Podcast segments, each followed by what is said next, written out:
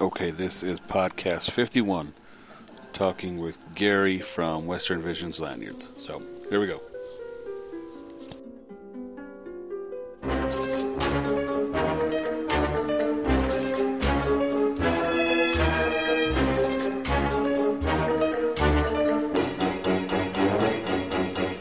All right, here we go. Another podcast. I'm getting fired up here. Um, I'm not sure what number, maybe 51 or 50, something like that. But before we get into this, we will. I will say this: uh, this podcast is brought to you by Western Visions Lanyards. Western Visions Lanyards is the home of unique and individually crafted lanyards crafted right here in the USA. These lanyards incorporate various natural stones, bones, and wooden beads, along with high quality fitments, ensuring each one of a kind lanyard will serve you well for many seasons to come. Uh, remember, life is too short to fish with an ugly lanyard. So go to westernvisionslanyards.com. So, with that being said, on the phone, I have none other than Gary from Western Visions Lanyards. How you doing, man? Good, Steve. Great to be with you here. Yeah. I'd rather be there probably than out here, but uh, good to be with you on the phone too. Yes. Yeah. So we'll get right into this thing, and uh, we'll we'll talk about the lanyards, and uh, you know, like like we were talking before, you're I'm out here in Denver, which I think a lot of people would say is. You know, there's there's always Bozeman and Missoula, and you know, I, I think Wyoming kind of gets overlooked as like a fly fishing hub Uh, but I think Denver is one of those ones that's kind of coming around as a you know main point for a lot of people to jump off and fly fish out of. well, I think so. You got quite a bit going on around there. We hadn't fished around uh, Denver area at all until um, this last year. We came through and actually had a day fishing with Courtney. Oh, okay, Yeah, it was awesome. nice. Fish with her up on uh, at Deckers, and it's beautiful up there. Yeah, yeah. Deckers is nice, man. It's uh, it's It a is really a lot of people, but uh, it was cool. A lot of people, a lot of fish. A lot, yeah, technical stuff. I think you know. Yeah, it wasn't it, a hot day for us. We didn't see anybody else catch their fish that day either. But uh, it's great to get out there. Anytime you're out there moving water's awesome for us. Yep. Yeah, it's uh, it's nice. So you guys are like we were talking about earlier. You guys are in uh, California. Central. Correct. We're not. Go ahead. You guys are out in the central, so you're you're a little ways. Plus, the drought doesn't help at all. From No, we're a little, definitely a little ways from trout fishing, but uh, probably the group listening to the podcast, you know, thinking about trout fishing and our what we would consider our home waters, our local waters, is the Kern River, which is up out of Bakersfield. Okay. and so it's about a little over three hours to get up there to the Kern River. And uh, once it, we used to go up there quite a bit, and once the drought hit, about seven years ago, when it really started hitting, you know, uh, we just kind of like slowed down going up there. Didn't want to stress the fish, you know, they're just tough on them anyway. And uh, so then we kind of started moving. We're only about 40 minute drive, 35, 40 minute drive to the coast. Uh, so we just started doing more of the surf fishing, and that's what we've kind of local fishing we've kind of hit on um, for several years now. Uh, we got lucky this last year and finally got some water out here, some rain, and good snowpack. So um, Yeah, I still haven't been up to fish the southern Sierras, but uh, we're going to try to head up that way. Okay. So when you say surf fishing, are you? I mean, are you are you going off the coast? Are you in a boat? Or you're just? I mean, straight up. You know, We're out on a on a jetty and on the sand or whatever. Uh, yeah, we go out. Uh, you know, listeners are familiar with Morro Bay. It's kind of a well-known uh, location out here. Morro Rock. They called it the Gibraltar Pacific. Great big old giant rock right at the edge of, on the Central Coast, right at the edge of the ocean, of course. And uh, we pretty much go down there. We, we fish a little further way up north of that, uh, around San Simeon. Some people heard uh, Hearst Castle, San Simeon, just below uh, what's considered Big Sur. And we can fish up there. And uh, yeah, we go right out in the sand. I I fish a single hand uh, seven weight uh, with the Rio outbound. So you're just we're fishing pretty much predominantly for surf perch, okay. uh, barred surf perch, and they're they're kind of on the bottom. They're opportunistic feeders. They're, they're fishing right in the surf zone, right where the waves are kind of crashing. right. Um, anything getting kicked up, you know, there's uh, um, sand crabs and stuff like that. So as waves are crashing, you're casting and dragging your fly across the bottom basically, and they're just something with red or orange or yellow in it. You know, some marabou is what they're looking for. Oh, okay. Yeah, so it's kind of cool. A lot of strip sets. when we first started doing that, I had to get used to all the strip sets. Oh yeah. And, uh, we're lucky when we go up uh, fishing a little bit further north by Big Sur, we're actually getting uh, striped bass up there pretty Okay. regularly the last couple of years. Um, just about this time of year when they start kind of coming down, they come out of more, uh, Monterey Bay. They catch a lot bigger ones up there and more of them. Um, but we start getting surf uh, into the striped bass schoolie size, and that's pretty cool too. Okay. Yeah. Yeah, people, like I uh, said, I still, I still rather fish in you know moving water. Having the water running past you when you're standing out there is a lot better than dealing with the waves as they're coming and going. You know, definitely have to use a stripping basket when you're in the surf, otherwise your line's everywhere. Oh yeah, I can't. I couldn't even imagine the mess that I'd have going on. you just you just learn to deal with it. It's just not bad like anything once you get used to it. It's uh, but it's fun. But for us, where we used to have to, you know, going trout fishing was a definitely a, a bigger deal for us. Unlike where you live, where you can go out in a short distance and have probably all sorts of waters. For us, it was we couldn't just go after work. You know, it's uh, we used to make some day trips where you go out zero dark thirty in the morning, fish all day, and then drive home. But Oh for the most part, you got to plan when you can stay up there, camp, or stay in a place and and fish for a couple days. So, but for us now, we can go out fishing in the morning, uh, catch the incoming tide. Typically, is how we like to fish it, and then uh, Lacey and I, my wife, we like uh, we're right there in Morro Bay. So then, of course, you have to go down and eat the seafood right there at some of the restaurants. And, but we're home, you know, within a handful of hours. You can go do all that stuff.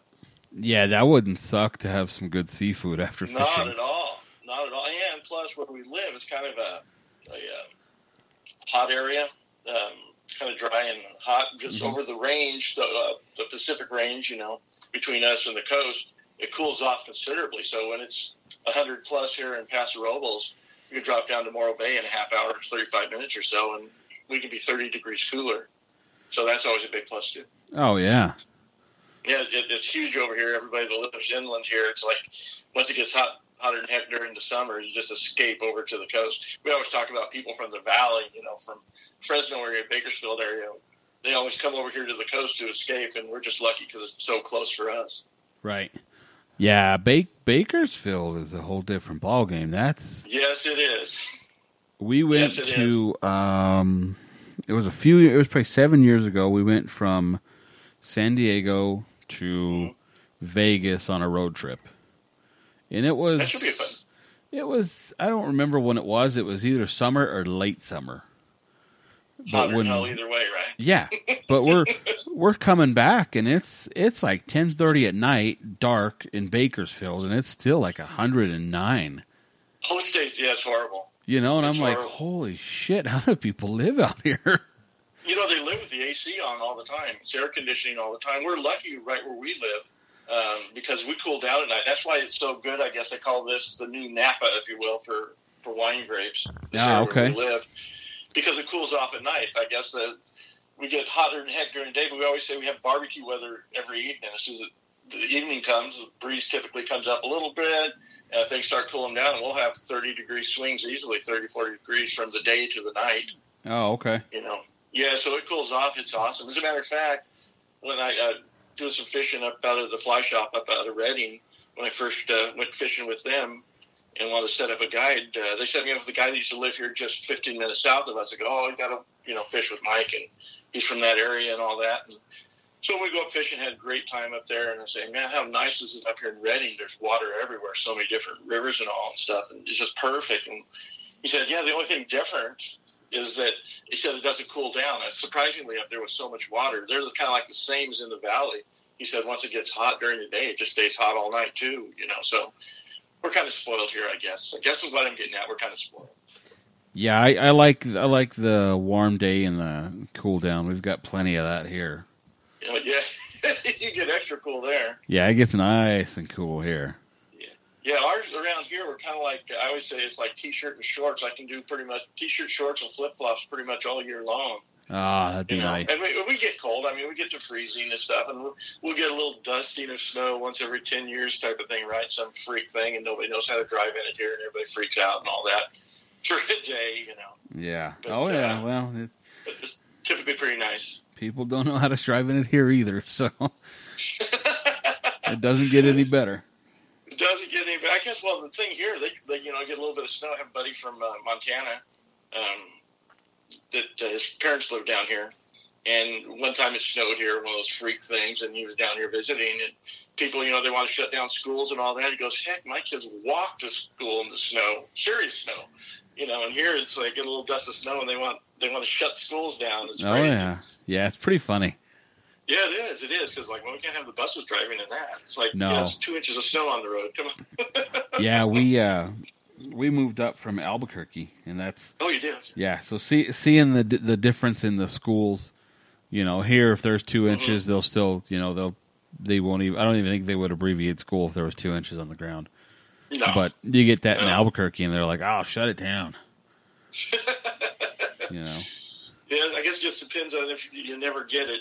I just figure it's not worth taking a chance. I'm sure. Yep, yep. That's it. So let's. So you're out in wine country, which is like you We're- said, you're in the new Napa, huh?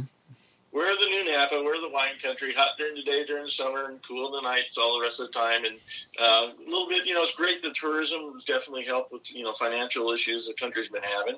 Uh, the tourism has really helped out in our area. It kind of keeps things going. And there's a, I mean, there's a buttload of wineries out here now. I, I first came here in 1981 to this town, and there was like 9,000 people and three signal lights in the whole town. Now we're at uh, you know 30,000 and signal lights all the hell all over. And even in those days, it was, you know, there were some vineyards, uh, and, you know, a general decent amount, but now I think we're over 200 vineyards around the area and all. It's, it, and, but they're, you know, like I said, it's been good for the community, good for the economy. Uh, there's always something to do if someone wants to go out wine tasting or they want to go out and see shows. There's always, you know, they're hosting somebody, some entertainer and stuff like that at these vineyards. And it's cool. We have a great big giant wine festival here every year, downtown City Park, and gets, you know, a ton of people and uh, it's it's all good. It's all good. It's been good for the community for sure. Okay. Yeah. No, that's. uh I'm a, I'm a fan of the wine, so it's good to oh, have. you got to come out. Yeah. Got to come out. yeah, I need. That's that's what I was telling my wife. I was like, we need to go out there and do a little. oh yeah. Do, Do a little, bit wine wine tours. yeah. Go around and We'll run you know, around do and wine get- tasting at several, and you know, it's great. It's awesome. Go get some cab salves and some full body reds going on. Oh, you love the. I'm into the Reds. Definitely into the Reds, the Cabs, Yeah. Merlots. The Zin. They have a Zin festival here for the Zinfandel. Um, yeah, they actually have. Um, they have a Paderewski festival here, which is Ignace Paderewski. He was a Polish composer. I want to say late 1800s. They had a vineyard here. He came here for the healing waters. You know, Paso Robles Hot Springs. We're known for the healing waters. I, it's probably because we're close to the San Andreas fault line. You know, so we get the. Yeah. the, you know the uh, earthquake capital of the world is actually at Parkfield, which is about just it's a little nothing town, cattle country. Um, probably about 15 miles as the crow flies from uh, Paso Robles, kind of northeast. And, uh, Ah. Um, so they have all this volcanic, uh, volcanic, I'm sorry, all this um, earthquake type activity. But so Paso Robles was known for the hot, the healing hot springs. okay. And uh, so Paderewski came out here and uh, got a vineyard going with uh, Zinfandels, I think he brought from Europe or something. And uh, so now they have this this great big festival. nice. And, uh, that always helped Paso Robles too. It's actually Paso Robles uh, Inn, which was a huge inn burned, I think, in the 1940s. Although they've rebuilt, there's still some of the original buildings. That was a place where, um, um, shoot, now I'm going to lose my mind. Marilyn Monroe and um, who's her husband? Baseball player oh, Joe DiMaggio. Joe DiMaggio. That's where they came for their honeymoon. Oh, okay. That was, that was one of the, the claims to fame. They came here for the Paso Robles Inn for the for the waters and all. you know. Ah, Yeah, it sounded even better, doesn't it? Joe DiMaggio's there. It's good enough for me. Yeah, you bet. you bet. All right. Well, let's. Uh, so, for those of you people out there that don't know, uh, and you missed the sponsor spot for some strange reason, Gary and his wife make arguably the best lanyards in the fly fishing business. Oh, I would like say. to think so. So, uh, how how long have you guys? How long and when? You know, when did you guys get into that? And when did you see that as uh, you know, kind of a business a thing. opportunity. Well, I guess it all started out um, probably in about I don't know, um, 2008, 2009, probably. Uh, 2009, probably. Um, where we fish in the southern Sierras, it gets hot. It's like outside of Bakersfield, of course, so it gets hotter than hell up there in the mountains too. And uh, we were, you know, fly fishing with vests like everybody did. Oh yeah. Um, we wanted to go. You know, there was some definitely some lanyards out there, and I tried a couple of them, and liked the idea of it. But I wanted to make something, you know, my own. I just I just wanted to craft my own, if you will. And of course, Lacey was all excited about that, but she couldn't have just regular plain beads or anything, you know. So Mhm. I had to make it a little bit fancier, a little bit nicer, and that's really kind of the way it started. And so I did like probably a lot of people go to eBay and look for different uh, different beads and different things I can do. And you know, I found that some cool stones out there and different kinds of bone, you know, hair pipe bones and stuff. And uh, so I just bought a, you know some different things and started playing with them, putting together, and made what you know she liked and what I liked to do little different styles, different kinds of beads, but what we like. right. And like most things, you know, I started people would fish around liked them, and so I started making them for some friends, and everybody said, "Oh, these are so awesome! You got to sell them and all that." And I, I played with them, and they've definitely developed over the years. But we didn't really start with it. In 2011, I kind of started to actually thought they were developed good enough to someone might be wanting to buy them. Okay. So, long story short, 2011, I, I played with them for a couple of years and kind of got what I wasn't going to put it out there until I was satisfied that it would be something that if I was out there, I would want to buy. right. You know, we'll spend some money on it. And uh, that's where we got. We try to get the highest quality stuff we can. And uh, like I said, I was I figured if I'm going to have to spend you know 45 bucks on a, a lanyard, I definitely want to get something you know for my money that's you know of high quality. And instead of you know a lot of the lanyards out there have brass you know um, swivels with uh, brass you know clips and stuff Right. to, to attach your tools to, I went with I wanted uh, a regular ball bearing swivel. You know, I had get them with uh, black oxide coating so they you know more rust resistant, rust proof. I think I've almost proven that testing in the waters of the Pacific Ocean out here. Oh yeah. You know, I just haven't had any. Matter of fact, I was selling one early on. Someone was asking me how rust proof they were because they'd had some of the other lanyards that they'd taken into the ocean out of Florida. They said it rusted right up, and so I said, you know, I I don't know how you know rust proof they are, but black oxide, you know, the stuff I'm getting is made for fish in the ocean. It's a ball bearing swivel. It's not just a regular brass swivel, and uh, so we made another reason to go out to Morro Bay and have some dinner. And I dipped a, a gallon bucket of water and brought it back home, salt water, Right. and I started doing kind of testing. I dip it in there for, drop it in for 10 minutes and pull it out and shake it off and then come back a couple hours later, you know, and dip it. And I did that for several days Right. and never got, and I just kind of shake it off. I wouldn't wash it, just kind of flip the water off and, and, uh, never had that. As a matter of fact, I found one of my little test clips the other day in, in the box I have, and it's still, uh, years later, still rust, rust free. So, uh, they're Yeah, built to last wow. for sure. Yeah. No, that's definitely man. If it'll if it'll stand up to the to salt water like that. Oh yeah, That's- yeah, that's it's huge, and Yeah. that's what like I said. We wanted to make it. I just wanted to get the best stuff I could um, to hold up for you know many seasons, many many seasons. You know, and Yeah. we've been happy. A lot of people, you know, in the fly shops and stuff, you know, they grab and say, "Gosh, aren't these are the nicest? They're pretty prettiest anyway, if nothing else." They're a little bit fancier, and one thing we do is each one is unique and individual. We don't make two ever exactly alike. Uh, the only time I've done that, I've had someone call back and say they lost their lanyard, and they're so disappointed. And uh, I said, "Well, I can make one just like it because I take pictures of each one, so I, so I can make you one just exactly like it, you know, because you bought it. But that's the only time we do. And, and sometimes, you know, it's pretty easy to change. And someone will see a lanyard that's sold, and they really, really like it. So, well, you know, I could change just the layout of the beads a little bit, have basically the same type of stuff, or I can change the color of the lanyard different Right. but uh, they know they're never going to go out there in the water anywhere and see something exactly with what they have. Yeah. Yeah, and I, I think that's a big deal because I know everybody. I know I like to have, um, you know, not necessarily one of a kind stuff, but I don't want to have everything that everybody else has. Yeah, I'm, Yeah. I'm the same way. You You, know? you want your stuff to kind of stand out a bit, you know. or it, or just be something that uh, you know it's what you like. You know, it's what you want. We we do custom. We um, done quite a few custom lanyards where someone wants you know specific colors on there. It's uh, you know I made uh, one for Chaz with the colors you know of the the cats. Yep. You know for his I made one with that and stuff. Oh yeah. We do it custom lanyard. You know we just send pictures back and forth to make sure the layout's what you want, the colors what you want.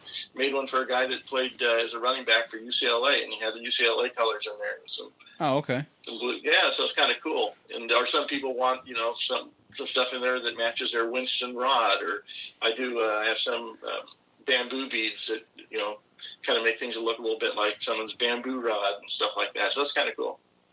Yeah, no, that's the way to go, man. I mean, if if you can have it's- something custom made to your specs for forty five bucks and it's gonna last you a long time. Yeah.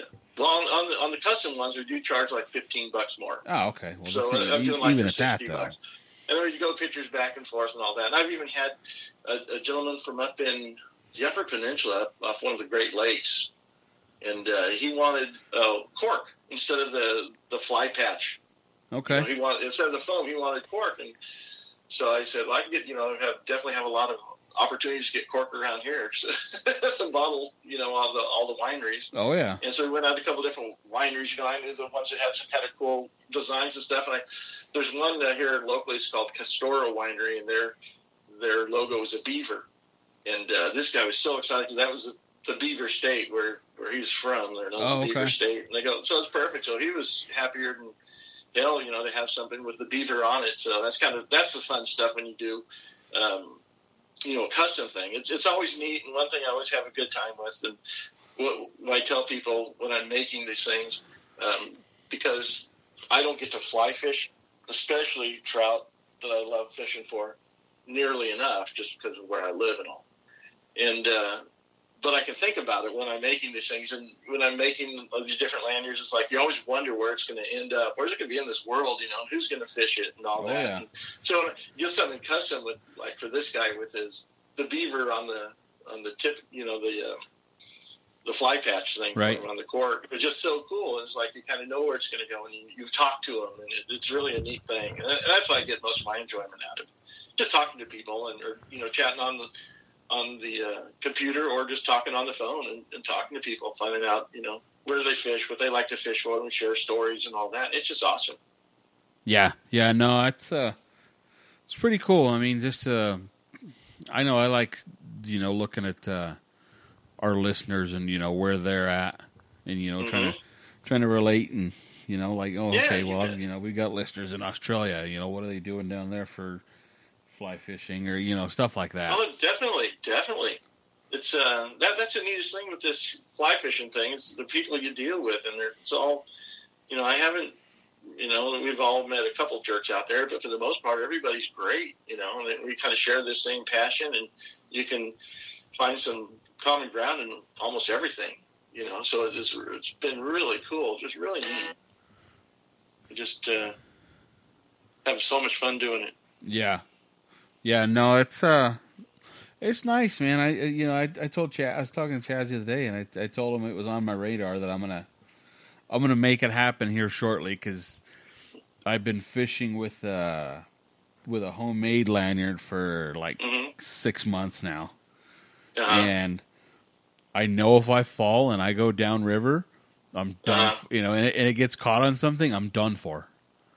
Oh yeah, know, that's 'cause- definitely because it's it's like a it's like a two foot piece of uh, 550 paracord. oh yeah, so- that's never gonna break. yeah, so I know if I if it gets hung up on anything and it takes me underwater, I'm just I'm there until somebody pulls me out, or Oh, I cut or I cut You know. I guess the good thing is they could probably find you. The bad thing is that they're finding you, right?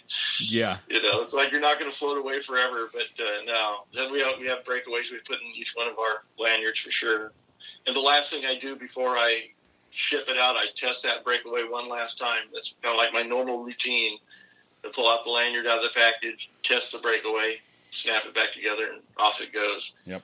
Because you always you always worry about that, you know. So Oh, they, yeah. they definitely break away. And our lanyards aren't 550. I mean, we're using the Type 100, so 100 pounds it'll break. And so even if for some reason the um, you know, the breakaway didn't work, which I've never ever heard of. I can't imagine because I could pop them myself. Right. But at 100 pounds or a little bit better than 100 pounds, you're going to break that anyway. You know, it's a two millimeter cord and it has seven strands inside of it instead of what the 550 has a bunch of them. Oh yeah.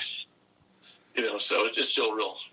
Yep. For for lanyard purposes, it's still more than enough cord. Yeah. It's, uh, Yeah. You don't need much.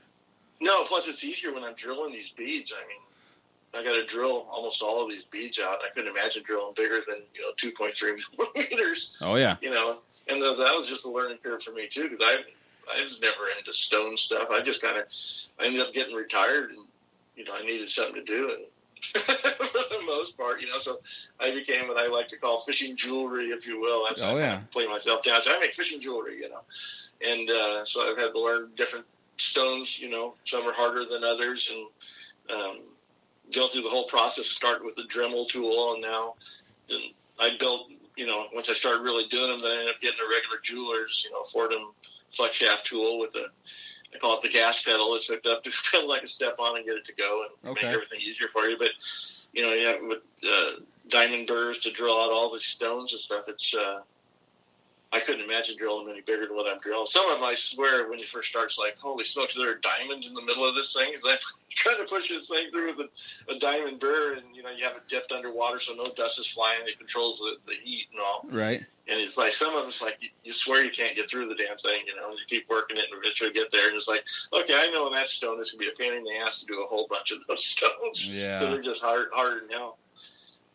But, uh, and that's a cool thing with stone. You get so many different looks. You know, people want, you know, they like the browns, they like the greens, the blues, and you know. And then I'm always finding, I'm always looking for different stones, either on eBay or in stone, you know, in uh, uh, you know bead shops wherever we go. I was, we were visiting a buddy up there in uh, in Helena one time, and they just happened to have a a uh, stone show going on, bead show going on. So we went down and I got some different beads in that. So you're always looking for something different. And then once every time you see something new, it's like, oh boy, I start your head starts spinning and how you can put things together with that color combination and you know make something look really cool. And then sometimes you have in your mind it's gonna look really cool and you start laying it out on the board. You know, it's Right. like, yeah, this sucks. in your mind is so much better until you get it on there. It's like, yeah, these, these combinations aren't working how I thought they were going to work. You Yeah. know, but you always you can always make something happen. Oh yeah. And and then you realize when I first started, it's like what looked good to me and what looked good to Lacey was different. We had different styles and all. We kind of like chip on each other, and uh, you know to see who's going to sell first and all back and forth. It's uh, that was a lot of fun too. And uh, but then you realize that you know just because it's what I like, I I built some that's like yeah it's okay, but it's not like you know something I'm really excited about. And then they sell in no time at all. And it's like there's always something for everybody out there. Yeah. And that's You know, so- that's exactly it too. You know. You bet. You know, it's everybody's a little bit different. You know, now we have you know three different lengths of them. We started out with these longer. You know, the the bead boards are laid out basically have a measuring device, kind of like a big U shape, Right. and it goes up to 14 inches. And when I started making, them, that's how long they were. You know, it's like 14 inches from the bottom to the top. But by the time they connect in the in the middle on the bottom, is like 12 inch drop, if you will. Okay. Now, to me, those are pretty long, but they're still very popular. And then, then what's happening is selling some to a, an outfit in uh, Japan that did online uh, fly fishing gear in Japan called the Bright Stream, and they bought some and they sold them and they bought some more. And then they said, uh, you know, these, they're a little bit long for our torso. We're shorter people. Can you make them a little bit shorter? So then I started making them a little bit shorter instead of putting the tip of bar above the top swivel, you know, connection point. I put them right basically below that.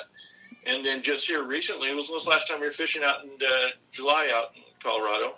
Uh huh. Uh, a guy we were fishing with out of uh, out of Creede on the Rio Grande, uh, Will Blanchard from Annis Valley uh, Anglers. Yep. He wanted uh, landers. He had more landers. Wanted uh, interested in something for his kids. You know, his kids are pretty young, so came back and made a shorter one. Now the smallest one we have is uh, we call it the Creek, if you will, and it's uh, it's more the size of like a mountain river lanyards Okay. a little bit short. It's only like eight inches up on either side, you know. And uh, the the tippet bar, the spools hang right in the bottom. They don't they don't hit the bottom of it, but they're closer, of course, to the where the bottom loops around. And uh, yeah, so that that all, that all came from once again, you know, the customer saying you have something this you know shorter this way. Right. to make something happen. So that's been kind of fun because now it's a whole new thing for me. I, I use all the same stones and stuff and bone and all that, but it's it's a shorter version, you know. So they all have their own look. So it's always fun to, to keep bouncing around and changing things up a bit. Yeah, yeah, no, and that and that's it, man. I mean, you've got, like you said, you've got three different sizes. Mm-hmm. None of them are exactly the same.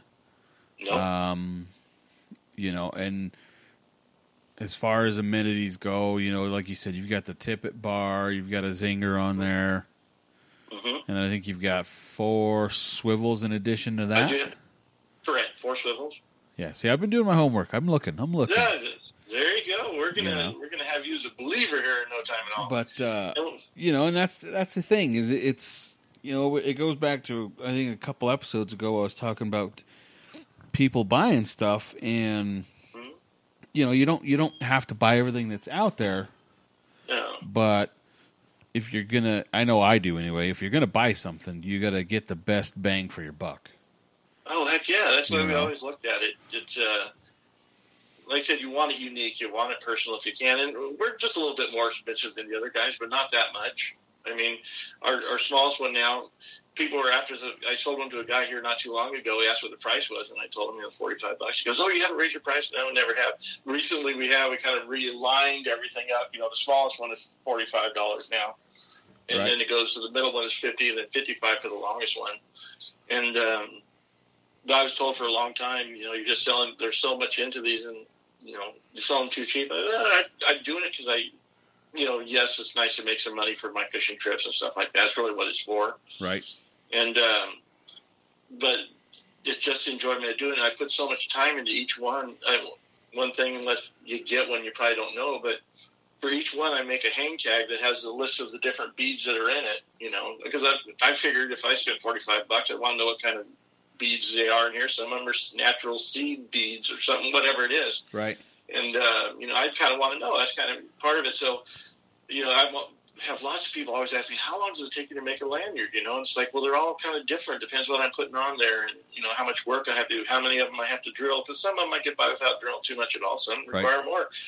But by the time I get it all done and take pictures, I'm easily over an hour into each one. By the time I make a hang tag, and by the time you know, picture it and put it up on the site and do all that, easily over probably an hour and a half is probably safe.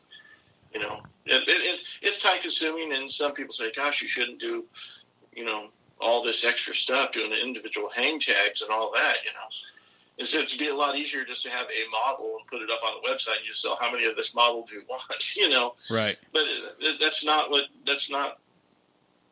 If I was getting something, I'd want something.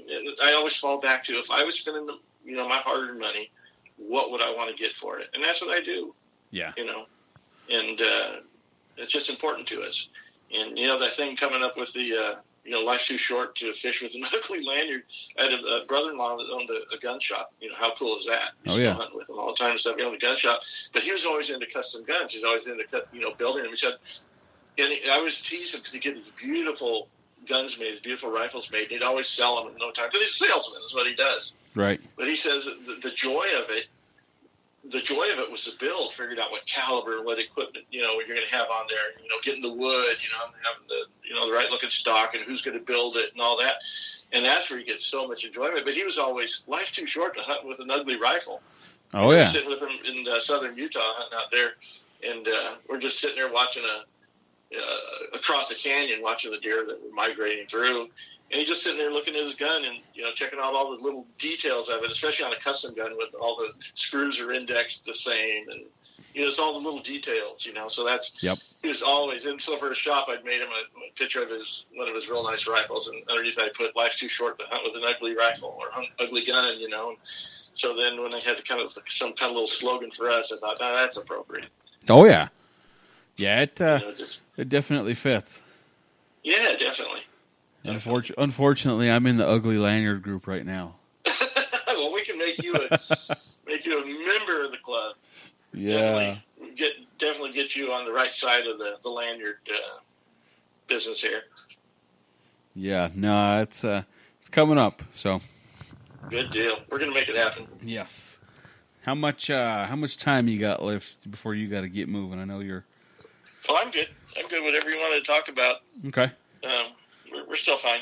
Okay, perfect. So Whatever you want. Okay, so with that being said, this uh, this next segment is brought to you by 5280 Angler.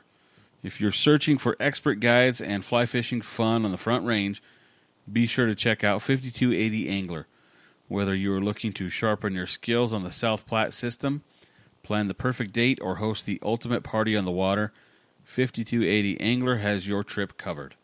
The guides at 5280 have the passion, the skill, and the experience to serve you. Find web specials at 5280angler.com and check out recent trip pics on Facebook and Instagram at 5280angler. 5280 Angler is passionate about service and wild about fish. So, um, you said your kind of home river, quote unquote, is the Kern, Correct. Kern River. and that's is that up? That starts way up in the Sierras, correct? It does. It starts uh, North Fork of the Kern starts up in uh, Sequoia, Okay, uh, below Sequoia Park. We actually took a, a pack trip up there in 2010. Went up there horse pack, like 20 miles in, and went to the North Fork up there. Pretty Okay. cool. Very cool country. Just below Sequoia Park where it comes in. okay. So up in there, you have golden trout. They do. You know, I have never, and we thought, you know, we might get some goldens up there. Where we were fishing on North Fork, though, it was the Kern River Rainbow, which is only, you know, its own strain. Right. Um, but we didn't get. I've never caught, you know, the golden trout. I Huh. just haven't done it. Um, Um, yeah, because I, I just I bad. that, I just uh, haven't made a commitment to go up there and get him. And I know a lot of guys that do. A lot of guys that have. I just haven't done it. You know, it, it is beautiful country up there for sure. They live in some nice places, like everywhere, right? Yeah. Well, that's yeah. I mean, that's how those little native and wild fish are, man. They're they're uh, they're beautiful and they live in an equally beautiful spot. Oh, definitely, definitely. We thought when we went up there, you know, we were there for a few days. We would just make a set. We'd have to go to a different, some different creeks up there instead of fishing the main. But we were doing so well right there in the main and right there close to camp. It was just like, yeah, I'm happy right where I'm at. Yeah. And, uh, well, you know, it's one of those things that you never leave fish to go find fish. Exactly. That's where I was. And now I kind of kick myself in the butt because I'd like to say that I caught some, but you know, there's nothing that's really holding me back either. I took a, did a little four wheel drive trip into an area called Monache Meadows, kind of in the same area. But it was during the drought, and you know, caught a bunch of rainbows but no golden trout. Ah. And uh, yeah, so it's still you can get up there. I just have to make it, you know, one of my priorities. Right. And, uh, I, I haven't done it.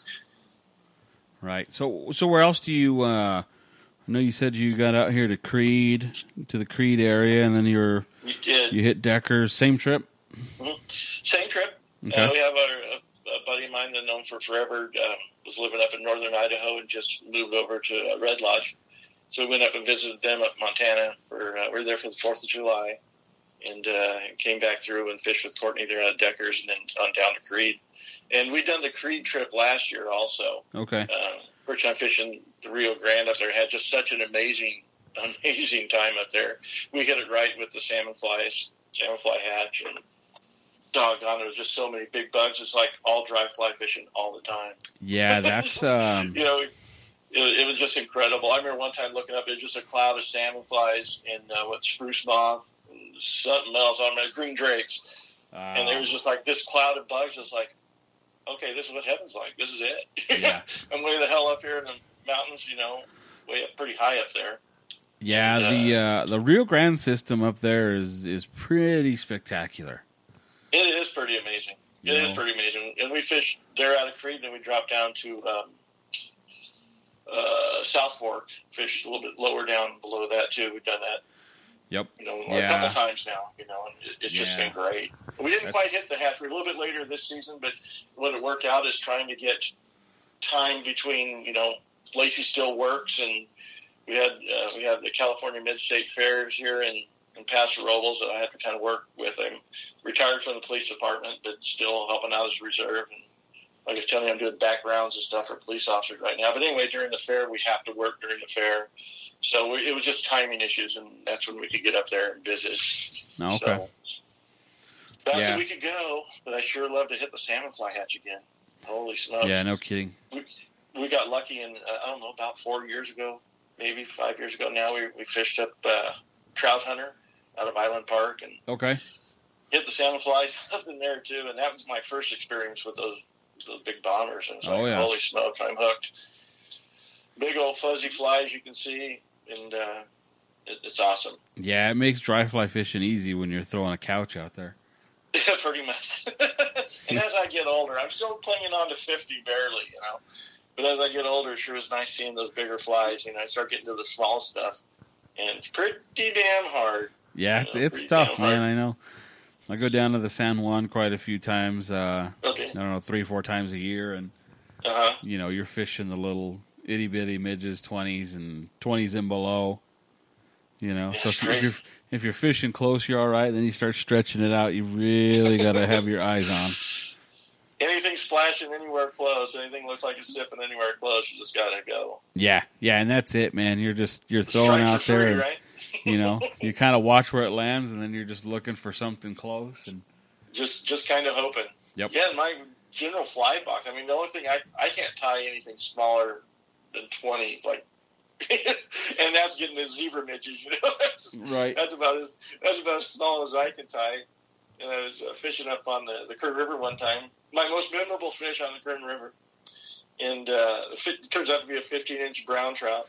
oh, nice. But it, but we don't, you know, don't hardly get any browns. I didn't even know before I caught that that there was even brown trout there. I mean, I'd fished for years and I didn't even know.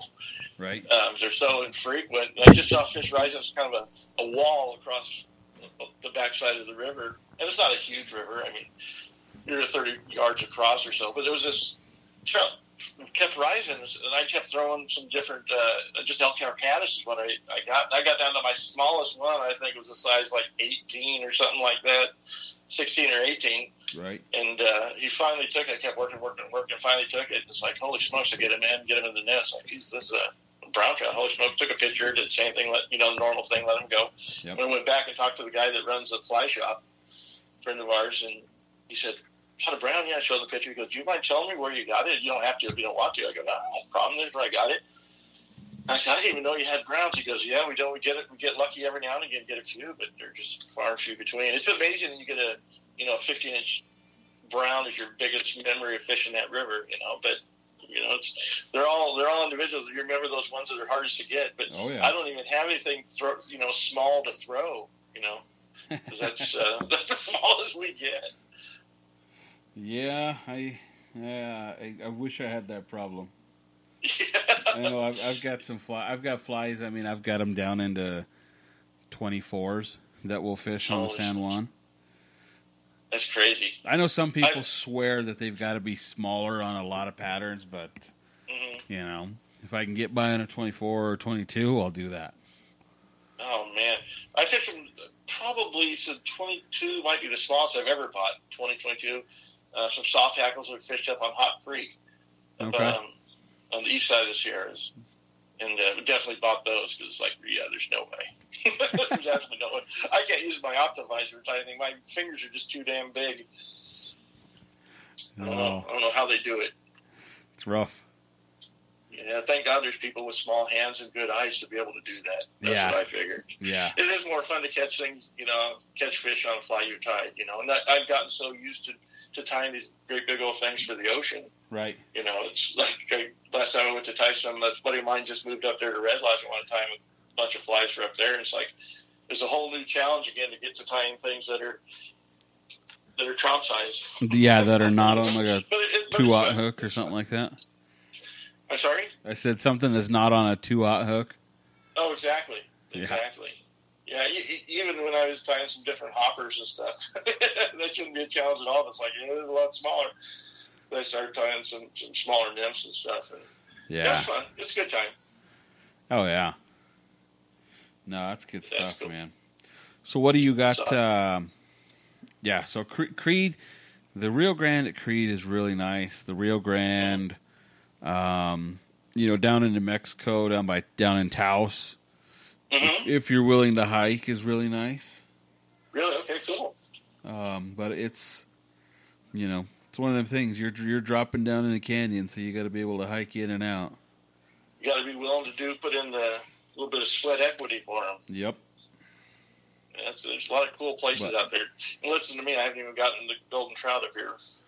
The state fish, right. Yeah. Listen, I haven't even worked my ass off for that yet. Yeah, that's You know, that's definitely That's one. bad. I'll have to work on that. That's one that's definitely in the in the old bucket list for me is a golden trout. Uh, you got to come out here and hit some golden trout, and we'll show you the coast too. Yeah. That's what you got to do. You know, maybe even head up. I don't know if you fish much up around Northern California, that Lower Sac or you know um, Fall River, Trinity, Klamath. Yeah, Fish those up there. Those are all great. Nice. Yeah, Fall River, Big Old Spring Creek. That's that's some good times. Oh yeah. So what uh, um, what fall what fall fishing you got lined up? Anything? I don't. I don't have anything now. Lacey's back to work. You know, one thing with the with your wife, that's your regular fishing partner and stuff. I gotta gotta work it around her schedule. I wish I had something. I don't. Um, I really want to get up to Pyramid. That's close enough. One thing with uh, Lacey, she's never liked fishing really cold weather. That's always kind of scared her to go up there to, to Pyramid. And now I think I might be able to get her to go up. She kind of goes back and forth sometimes with Whitney. Yeah. You know, as a matter of fact, this last trip we were taking, we were going up through um, I five to the middle of California, head north. We're going up to uh, Reno, spend the night in Reno. We're heading out, and Whitney caught that we were heading up that way. So, oh, we got to get together. It's like you know this thing with the Instagram or doing the the lanyards and stuff. You you know people through chatting with them on online or whatever, but you'd never you know actually meeting the people. You know, so Yep. it's kind of cool. We just couldn't work at the time we had. We were just in the middle of jamming up to, to get where we had to get to. Um, but I, I think we, you know, I maybe have Lacey talked into going up there and trying to pyramid. Ah, there you go. get little hoppins, you know. You got you got to do that. Yeah, yeah. So maybe I keep my fingers crossed. You know, Lacey would never go up and fish in Trinity or Klamath when I steelhead fishing up there because she thought it was too cold. And most of the time I come back and said it wasn't bad at all. We didn't get any rain. There was no snow. No, none of that. You know. right. And she was always bummed out, but it still kind of scared her a little bit. But I think I think I might be able to get her to go up there. Ah, there you go. You get you a So big old monster. Oh, I hope so. I just want to get on a ladder and get some some old prehistoric looking thing there. you know? Yeah. Cast, strip, cast, strip, cast, strip, and Yeah. hopefully you get Feel like lucky. I'm in the ocean. Yeah, yeah, yeah. No kidding, huh? Pretty much. It's, it's all casting and stripping. And then you get lucky. And, you know, for, for me, anything I catch, I'm, I'm happy with. Oh It'd yeah. be great to catch a big old monster, and that's what you're always going for. But both of us, Lacey and I, were both pretty pretty easy going. Just getting a fish that's willing to take your fly is, is all good. And uh, get the one of those bigger bigger models, that's even better. And, Yeah, no, I, definitely. I don't, I don't have any monsters to brag about personally. Uh, you always wish if you had more time to spend on the water, you'd be getting into the bigger ones. But uh, Yep. they, I, I've enjoyed them all for sure. Oh yeah, yeah. I mean, every every fish is a good memory, you know. Oh, without a doubt. I know without a we went. Uh, Um, we went yesterday to Rocky Mountain National Park with the family, oh, very, very and we went and took some pictures by, I don't know, just one of the creeks there, cool. hmm and um, you know the. Um, the river's there, and I told the wife. She's like, "I can't believe you didn't bring a fly rod down here." And I was like, "Oh, I'll be right back." In that case, As a matter of fact, I'm ready to go. So so I run up and uh, you know grab grab a fly, just grab a three weight and grab a box of dry flies and come back down, and uh, you know just casting and casting and five minutes in hook a nice little you know six inch German brown, nothing big, Mhm. and uh, we move up upstream probably fifty feet and I catch a nice you know little four inch brook trout, but God man, you know it's just two trout. You know, I'm good to go. Yeah. Kids were there. Kids were having a blast. You know, got to see some the way it's fishing, got to see some trout, and worked out just right. And you know that uh, we're gonna have to get you in. You know, well, you do have a lanyard, so I mean, that, I'm just gonna say that's perfect for a lanyard too. Fishing line, throw a box of flies in your pocket with a lanyard with tools and your rod, and that's all you need. Yep. You know, and uh, we'll just have to make sure you do it a little bit fancier lanyard. Yes. Yeah. That's the plan, man. uh, that's Silvera. He's a pusher. That's the plan. I'm, I'm I'm planning on it. Trust me. Oh, we're gonna make it happen. You know, it's gonna happen. Well, That's how, how nice to be able to get out there and do something like that, you know, oh yeah, so close to home. That's Yep. where I'm jealous. That's right. We actually technically, believe it or not, have a river that, that goes through our town. We actually have bridges that go over the river, but all this is a big sand river. And there's Oh. actually a live stream. It's called Salinas River. It flows underneath it. Water is underneath the sand, but we never see enough water to come up above right. except during the middle of winter when it's really raining, we'll get water up there. A little Yep. further north of us, um, off of some uh, uh, uh, Nacimiento Lake through, uh, we have uh, Camp Roberts, which is a military reservation just north of us. And from there, it's a live river all year. Most of the time, it gets a little bit skinny, but it is up there. So Okay. I wish I, how I wish that river we have going through town was actually a river instead of a big sand pit. Yeah, We no kidding, man. Paso Robles Beach. We should be able to go down there. It's like going down to the beach. Just don't have uh, much water most of the year. Yeah, yeah, it would, it would be nice. Yeah, you're spoiled. I get every time I hear people that are you know around it. That's so cool. Yep. know. Uh, but uh, definitely have to get you hooked up. You've got uh, these things all around the world. It'll be nice to have have one more there in Denver Oh yeah, definitely, representing. You know, definitely. that'd be so cool. Yep. Well, I thank you for your time. I thank you, Steve. It's been a pleasure. Yeah, You know, and one, uh, one more time, you know, all the people you have, you, you sit, have the name out there, you, you know, Yep. chat with, you know, send a text back and forth, but until you get to really sit down and talk to somebody, hopefully Yeah. we'll be able to have you out here for a visit and spend a few, few more yeah, times talking. yeah, you know, definitely. Show you what we have and get those get those seven weights in your hand with big sinking lines and Oh yeah, catch a striper or something out there and yeah. get you hooked. Yep. So, whatever uh, you know, don't don't forget, people, go and take a look at westernvisionslanyards.com. I know the the inventory kind of turns over fairly frequently, so if you want something, I'd say pick it up. Grab it where Quickly. you can because it might not be there tomorrow. Yeah, But Definitely. if you see something you like on there, even when they say sold, if you get a hold of me and say, I really like this one, I can make something pretty darn close, there you but go. not the same. Yep. It'll still be unique and individual. Yeah, so if you're looking for a lanyard, I highly, highly suggest that's where you go. Um, so, with that being said, uh, one more sponsor spot. This segment, uh, actually, this podcast was brought to you by biologists and fly geeks at Ascent Fly Fishing. If you're ready to stop guessing and start catching more fish every trip to the river, let the team at Ascent Fly Fishing match your hatch.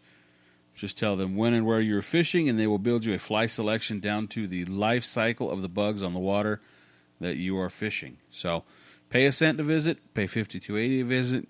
Go visit Western Visions, get you a lanyard. Um, if you go to Ascent Fly Fishing, use the code Trout Porn for five bucks off the DVD or download. So, thanks again, Gary, for your time, and uh, My pleasure. Thank you, Steve.